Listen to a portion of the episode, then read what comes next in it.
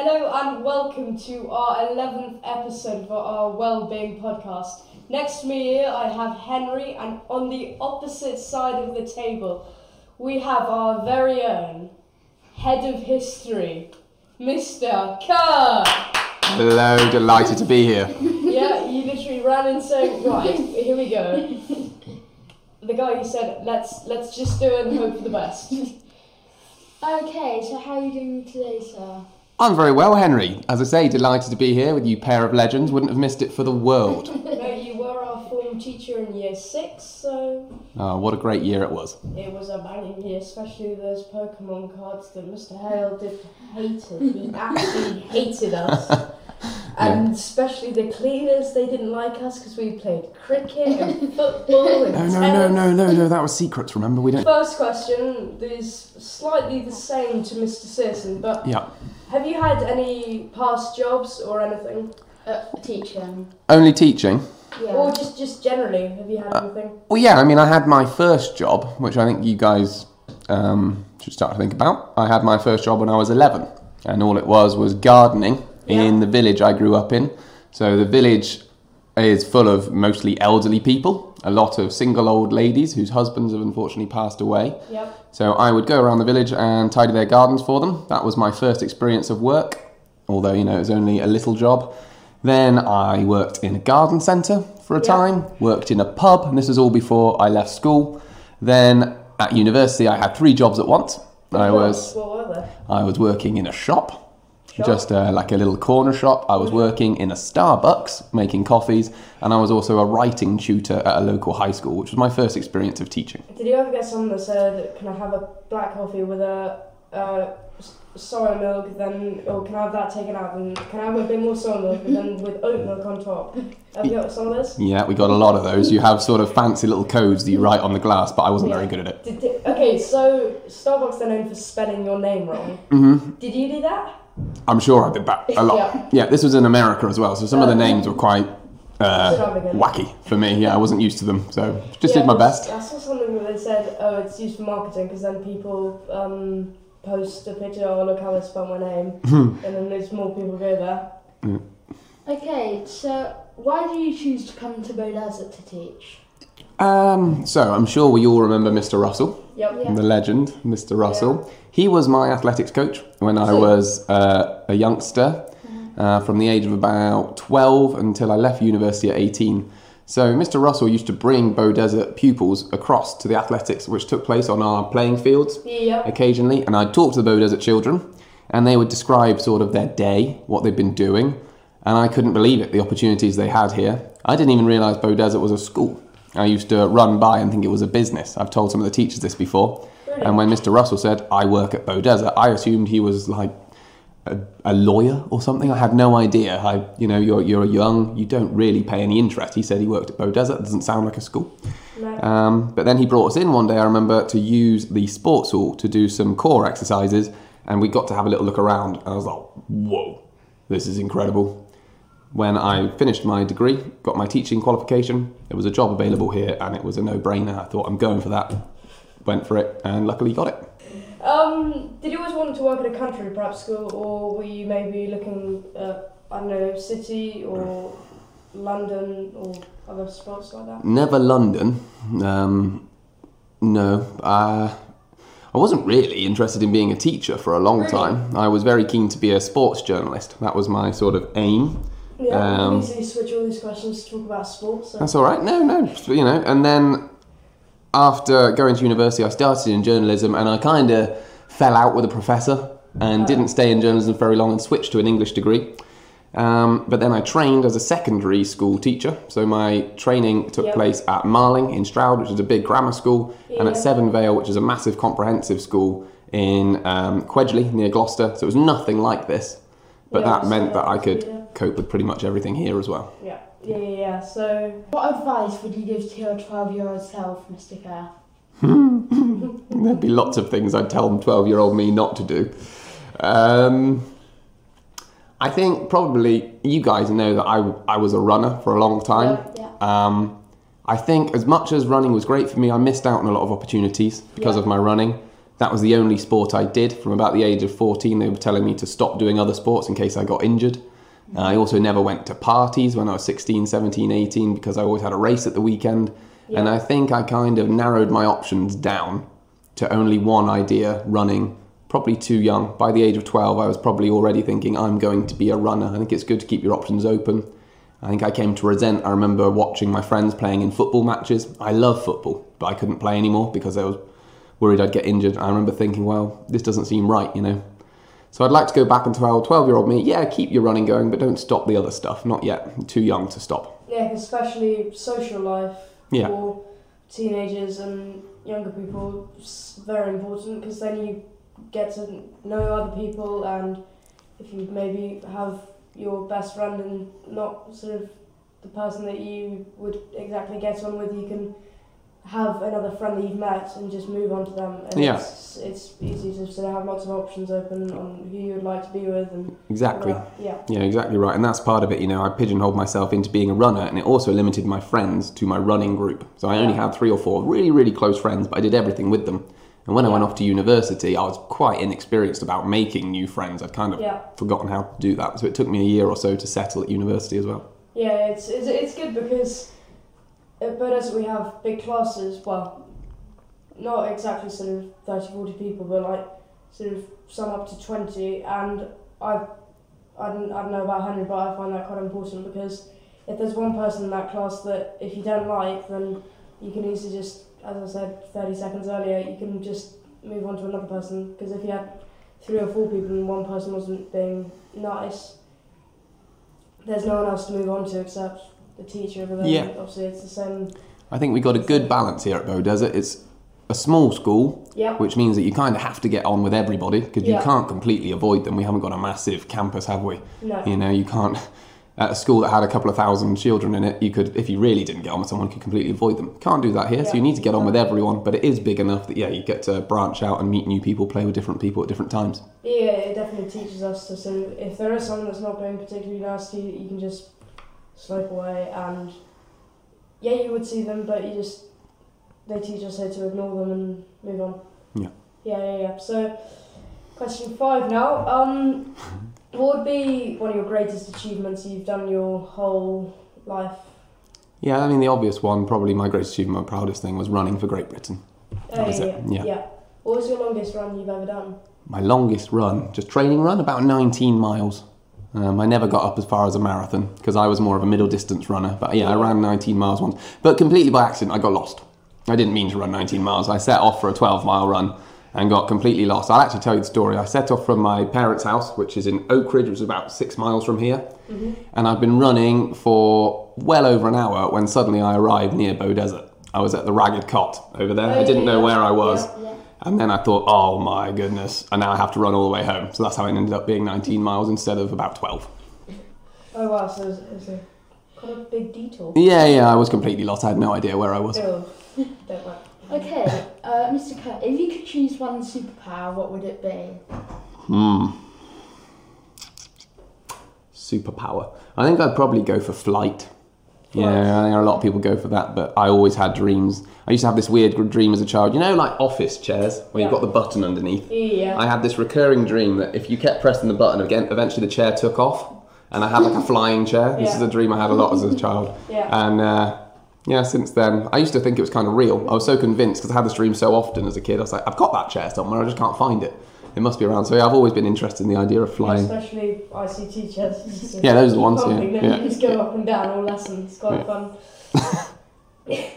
you, can't stop doing it, and then the teacher would say, "No, stop! You stop! No, no, no, no!" And you just sort of in the corner. Yeah, the best, isn't it, when you pull the face and then just drop down? Do you remember when I used to do that in class where somebody said something a bit stupid? I just go Yeah. and drop the thought to the ground. Yeah, Yeah. yeah, yeah, yeah. yeah. Um, seven. If you if your house were burning down, what object would you save? So it's not. It's an object, not. Not a person. Yeah, not a person or Right. thing. Um, so something that's really precious to me. Uh, I inherited my grandfather who passed away when I was about your age, I guess. Yeah. I inherited his knife. He was a master butcher. I don't think it's one of his butcher's knives. More like a pen knife, but it's got a really nice enamel handle. Yeah. Um, I don't necessarily like the object all that much, but it's got a connect. It's the only thing I have of his. Yeah. So something like that, because yeah, I did look up to him. I remember sitting on his knee and him reading his story. I remember watching the snooker with him. It was hilarious because he loved the snooker, but he was kind of deaf, and I never understood why you needed to hear the snooker anyway. But he'd turn it up to hundred on the volume, and the sound of the white ball hitting the other balls was like across the kitchen. And we always used to be sitting there eating our dinner and then just jump out of our skin when somebody hit the cue ball. yeah. But he insisted on keeping it up. Yeah, Sophie, but this is uh, we, we I literally tested these levels, these mic levels about five minutes ago, so they may be really loud or quiet. So we, we don't know. I'm always just checking in with the headphones, just check, make sure that nothing's going too loud or too quiet. Oh yeah, sorry, that noise might have been too loud. no, no, it's, it's perfect, it's perfect, it's fine. Um, you, uh, what three words would you use to describe the late Her Majesty the Queen? I'm limited to just three words. Yeah. You, you, like, you, Um, you can do more. Well, that's right. Um, dependable. yeah, I would say that's one. Loyal to our country, which is kind of the same thing, I guess. Um, and constant, certainly for my life. I'm only 30, but my mum is, let's get this right, she is 70, yeah, so she was born in 1952, yeah, and she's only ever known until the last couple of weeks one monarch. So, yeah, I think for the majority of us, that's the thing, isn't it? Whether Yeah. you're royalist or not, that constant presence in our life. So, yeah, what did I say? Loyal, dependable, and constant. Yep, definitely. I I would agree with that as well. Because just going back to the super thing, it's weird because last tenth episode we had Mr. Searson on, All right. and it was weird. He said the exact same thing flying, and it's just weird. Everyone thinks it'd be nice if you could just fly up, Yeah. especially on a really, really, really rainy day when you have to go for the common Yeah. and kick a ball about. I think we're also, as humans, we're kind of obsessed with the idea of freedom. We Yeah. kind of, our lives kind of trap us in certain situations. So, just the mm-hmm. idea of just being able to fly up and out of it and not have to follow a path or a road, just go where you want. Yeah, Yeah. yeah, it's just to be just in your mind thinking fly, and you go up and just fly. Oh my god, yeah, Superman Yeah. style. Yeah. Um, have you worked at a previous school? No. Well, I trained, obviously. Yeah, Yeah, so I had, I was in to start with. My first school was, um, oh my word, I can't remember the name of the name of it now. In America, it was cool. It's completely slipped my mind. But anyway, this was a, a very rough inner city school in Indianapolis where I was just a writing tutor. I think I've told you boys this before. So I put on lessons for children who were struggling with their writing after school. Mm. And I was told lots of people would come. But the first couple of lessons, only like two showed up. And then somebody gave me an idea of just providing some sandwiches. So I made peanut butter jelly, which is like peanut butter and jam sandwiches. Yeah. And the children flooded in. And it blew my mind because the reason was they just were hungry. They were that poor, they weren't getting the food they needed at home. So knowing that there was free food available for a writing session, they came and then they, they didn't just come eat the sandwich and leave. They actually stayed and it was um, very different to here. And then after that, yeah, through my teaching uh, qualifications, I was at Marling, which is a grammar school, and then Yeah. Severnvale. Wow. Yeah. So obviously differences, but all- in all of that has just been. It's so vast between different countries and how lucky we are here to be able to run around and kick a ball and go into the Astro and have ICT lessons and all of that. Just, Yeah, you've got Right. you've got it all, but as long as you Yeah. appreciate it, which I think you two, you, know, I know you guys well, you really do, which is great to see. Yeah. So, what have Beaudesert children taught you? Um, well, I suppose they've taught me. Well, they've reminded me rather than taught me that you can find pretty much anything funny. Yeah. I think I get on most with most of the children here because I yeah. am have got quite an immature sense of humour. You guys have reminded me that not to take things too seriously, Yeah. just have fun. You've also taught me because I didn't go to a prep school what a prep school's like and what prep school children are like. I maybe Yeah. had an opinion when I was growing up that wasn't accurate. Um, and yeah, I've, I've appreciated getting to know all about that. If I have children someday, I would like them to go to a prep school. Yeah, yeah, yeah. Because I remember year six, you said to me when we're doing the Ocean Shearers rowing um, race against the Ocean Shearers that rowed across from America to Hawaii, I think.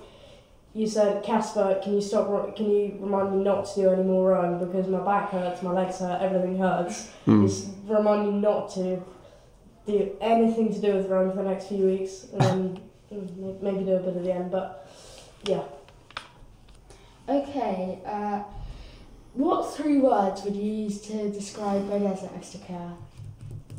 Outdoorsy. Yeah, bearing in mind he ran in here saying, "Okay, what are the questions?" Yeah. And and he said, "Okay, I need a pen, quick." Yeah. I Well, my original answer was going to be school in Minchinhampton, but that's not very good. So I'm going to go outdoorsy. Is outdoorsy a word? Yep, Uh, I'm going to say it is. what's that up? Fun.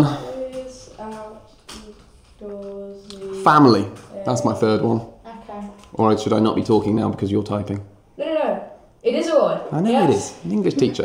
Outdoorsy. Yeah, fun. There's a sense of fun in all we do, or should be. I think that's sort of our ethos, our aim. You want, we want you to enjoy yourselves. Yeah, And yeah, there's a family atmosphere about the place. definitely. Yeah, because there's just every teacher here. They all got different aspects, and they're all just. There are some that you can go to and say, "Okay, this isn't going very good." Now they give you a hug and they'll do something for you, and they, they sort of they're, they're the medicine to Mm. everything. You've got So- your, your matriarchs and your, your dad figures in the school, but you've also got your funny uncles and Yeah, aunts, yeah, yeah, yeah. older brother type teachers. Good. Yeah. Um, so who do you admire as in like a celebrity? A celebrity that I admire. Or dead or alive. Okay. Doesn't have to be a celebrity. Yeah, I'm just trying to think quickly about who I admire. Uh, well, there's a guy called Johnny Flynn, who's actually Mrs. Burnford's cousin. If you didn't know, might I say her name? Yeah. Yeah, Mrs. Burnford's cousin, Johnny Flynn. He, he is a musician who I really admire. His lyrics are amazing. It really appeals to me and my uh, writerly background. But he's also an actor, and he's just a really cool guy. You know, I admire him, and I would quite like to be him, to be honest. Mhm. Yeah. So, what do you like to do in your spare time? Yeah, well, coming off the back of that, Johnny Flynn, I like to play music. I Yep. play music with my brother and a friend. Um, ton of feathers. YouTube channel? Yes, yes, please check it out. Ton of Feathers, YouTube. No, no, plugging here. Oh, come on. Uh, I like to read, write. Um, I like walking because I'm not particularly fit anymore. Walking's about all I can do. Football is good as well, but yeah, I don't last very long.